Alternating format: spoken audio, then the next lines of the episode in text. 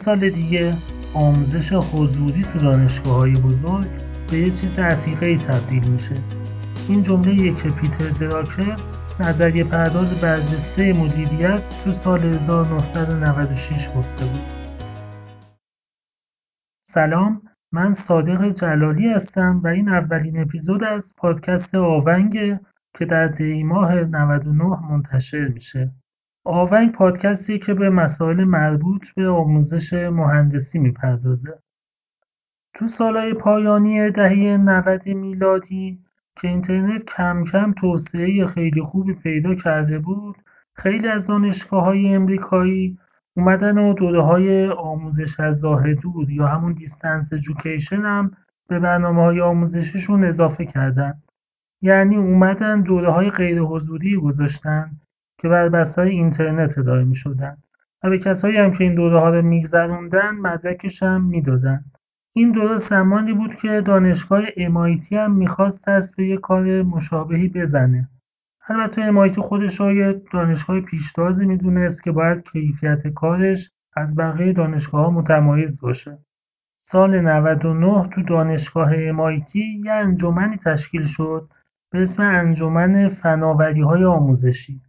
کار این انجمن هم به طور کلی این بود که بیان کاربردهای تکنولوژی توی آموزش رو بررسی کنن این انجمن کارش را با یه تحقیقی درباره های موجود برای MIT برای استفاده از اینترنت تو آموزش شروع کرد. توی پروژه مؤسسه مشاور خارج از دانشگاه هم که اسمش مکنزی بود شرکت داشت. اولین کاری که اینا اومدن کردن این بود که اومدن یه نظرخواهی از اعضای کامیونیتی MIT یعنی از استادا و دانشجوها و فارغ و تحصیلا کردن و نظر اونا رو بدونن در مورد های مختلفی که مطرح بودن. نتیجه هم این شد که اهالی MIT معتقد بودن که اولویت اصلی دانشگاه باید بهبود کیفیت آموزش حضوری باشه. همینجور اهالی تاکید کرده بودند که MIT نباید توی استانداردهای پذیرش دانشجوش تخفیفی برای دوره های آموزش از راه دور بده.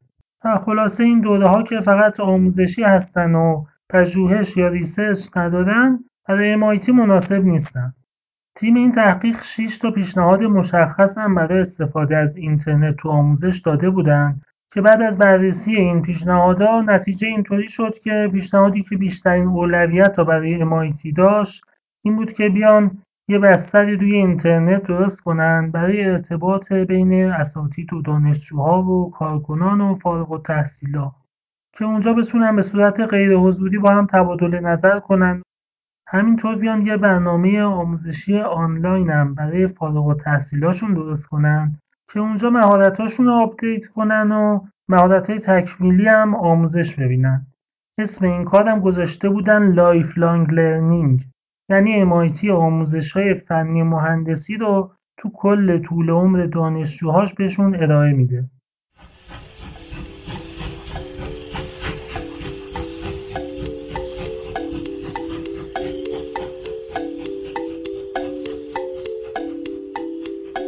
آونگ؟ پادکستی در حوزه آموزش مهندسی. این پادکست به مسائلی مفید برای دانشجویان فنی مهندسی می‌پردازد. بعد از بررسی هایی که کردن تو سال 2000 تیم تحقیقاتی اومدن و برای تحقق این هدف lifelong learning یه برنامه با عنوان Knowledge Updates رو پیشنهاد دادن. که یه سری دروس آموزشی رو برای فارغ التحصیلاشون شامل می‌شد. تخمین اولیهشون هم اینجوری بود که این برنامه یه هزینه اولیه تقریبا دو میلیون دلاری اول کار نیاز داره و بعدش بعد از دو سال می‌تونه هزینه هاشو خودش دیگه در بیاره. بعد اومدن یه تحلیل دقیقی از این برنامه و امکاناتشون و بیزینس پلنشون انجام دادن. مثلا اومدن از 2500 تا از فارغ التحصیلای MIT در مورد تمایلشون به اینکه از چنین آموزشهایی را ببینن نظرسنجی کردن. همینجور با نماینده های از پنجاه تا مؤسسه فعال تو امور آموزشی مصاحبه کردند و البته قابلیت های دانشکده های MIT را هم برای ارائه دروس احتمالی بررسی کردن و مدل های مالی دقیقی هم برای سناریوهای مختلفشون در آوردن. ولی نتیجه همه این بررسی هاشون ناامید کننده بود. نتیجه اینطوری بود که چنین برنامه ای به طور پایدار نمی‌تونه تو MIT اجرا بشه. در واقع تحلیلا نشون می‌داد که واسه داشتن یه برنامه موفق باید لاقل 25 هزار نفر شرکت کننده تو برنامه شرکت داشته باشن. تازه تو این شرایط برنامه بعد از پنج سال می‌تونست هزینه های سر به سر بشه. اینجا بود که اعضای تیم خیلی ناراحت شدن که بعد از این همه تحقیق و ایده دادن نتیجه جالبی به دست نیومد. تو این شرایط یکی از اعضا پیشنهاد کرد که تو گزارش نهایی که می‌خوان به هیئت رئیسه دانشگاه از این تحقیقاتشون بدن امکان ارائه آزاد دروس روی وب را هم بدون داشتن هیچ پلن مالی مطرح کنن. بعد از یکم بحث و جدل و اینا که با هم کردن عاقبت همین کارم کردن و اومدن تو گزارششون در کنار حالا همه تحلیلای گزارش که انجام داده بودن گفتن که میشه دروس ها همینجوری هم روی وب گذاشت و توجهشون هم این بود که این واسه شهرت MIT و پیشتازی و متمایز بودنش از بقیه دانشگاه ها می‌تونه مفید باشه. پیشنهادی که اتفاقا با واکنش مثبت رئیس وقت MIT روبرو شد. ریاست اومد و با یکی دو تا مؤسسه مشاور خارج از دانشگاه هم ایده رو مطرح کرد و رفتن سراغ بررسی بیشتر این ایده چه ایده ای؟ ایده اوپن کورسور یا ارائه آزاد مطالب دروس روی اینترنت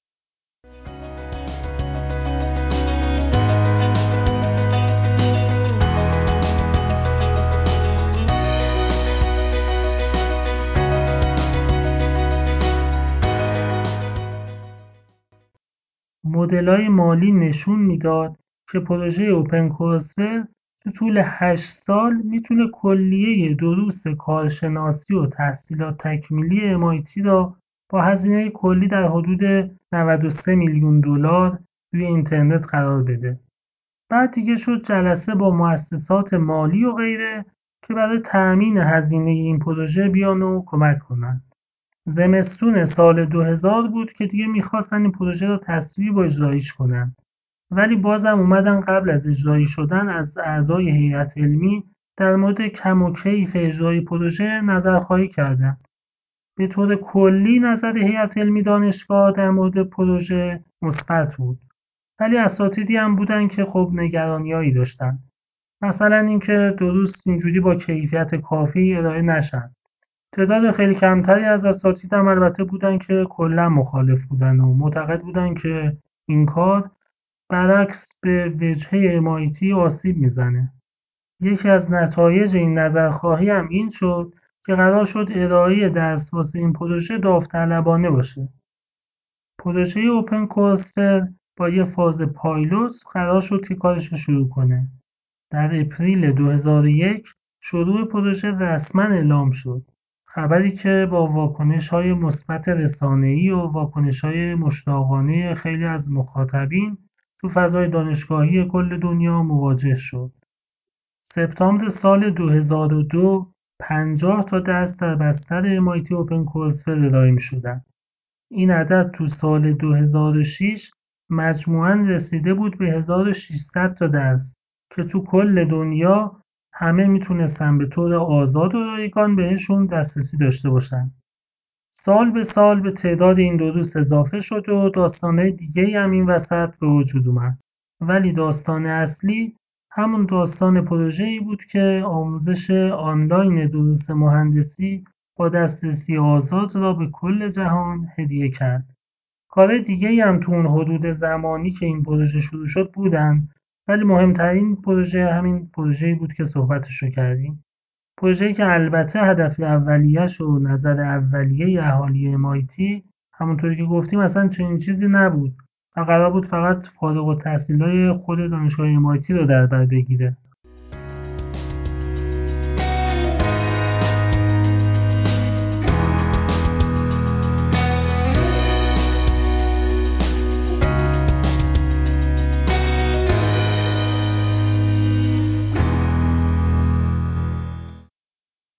روزا دیگه تعداد های آموزش آنلاین خیلی زیاد شده. مثلا وبسایت ادکس که تو سال 2012 با همکاری همین MIT و دانشگاه هاروارد درست شد درس‌های آنلاین زیادی رو ارائه میده و تا ماه جولای سال 2020 حدود 33 میلیون دانشجو توی درساش داشته. یا مثلا یه سایت معروف دیگه کورسراست. و خیلی سایت های دیگه هم که هستن. البته بعضی درست توی این پولی هن. ولی درس های رایگان خیلی زیادی هم دارن که شما می‌تونین همه مطالب آموزشی این دروس رو برین دانلود کنین و داشته باشین فقط اگه بخواین که واسه گذروندن یه درس فعال سرتیفیکیت هم بگیرین اون وقت باید یه مبلغ کمی هم بدین که در پایان درس گواهی پاس کردن اون درس رو براتون بفرستن اما اگه certificate نخواین که دیگه همه چی رایگانه اما مطالب آموزشی که گفتم چیان؟ واسه خیلی از درس‌ها هم ویدیوهای ارائه درس هست هم فایلای اسلایدایی که ارائه میشه هم جداگونه هست و هم بعضا تمام صحبتهای مدرسی که داره درس ها ارائه میدم به صورت فایل PDF جداگونه گذاشته شده. یعنی دیگه شما نیازی به جزوه نوشتن و اینا ندارین. و جزوه کامل درس را برای بعدا دارین تو خیلی ها هم یه فروم مخصوص به اون درس هست که اعضای فعال می‌تونن اونجا با هم تبادل نظر کنن و سوال بپرسن و اینطور صحبت ها من دیدم یکی از اساتید دانشگاه شریف هم درسی که داره تو دانشگاه ارائه میده را دروس معادلش یعنی دروسی که موضوعشون همون مباحث هست و توی این وبسایت های معتبر از دانشگاه برتر دنیا هم دارن ارائه میشن و لینکش رو گذاشته توی وبسایت درسش که دانشجوها اگه خواستن یه سری هم به اونجا بزنن. کاری که البته احتمالا بعضی اساتید دیگه هم می‌کنن و از نظر من کار جالبیه.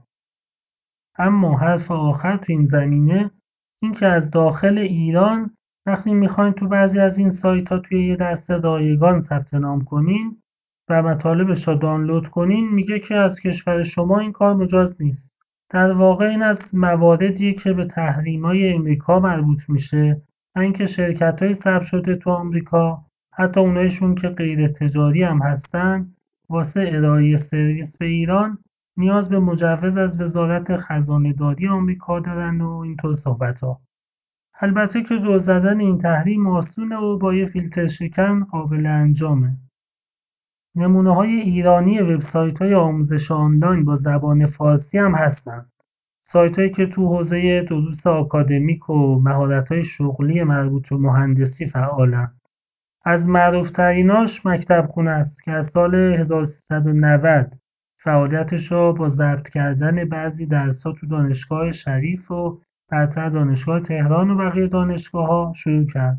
البته مکتب خونه کم کم توسعه هم پیدا کرده و محصولات دیگه‌ای مثل های آموزشی مهارت محور هم ارائه میده. یه سایت معروف دیگه هم فرادرسه که مطالب و های آموزشی متنوعی رو ارائه میده. توی اپیزودهای 14 و 15 پادکست رادیو کار نکن با یکی از مؤسسین این مجموعه فرادرس درباره شکلگیری و رشد فرادرس مصاحبه کرده که اگه علاقه من بودین می‌تونین برین و بهش گوش بدین.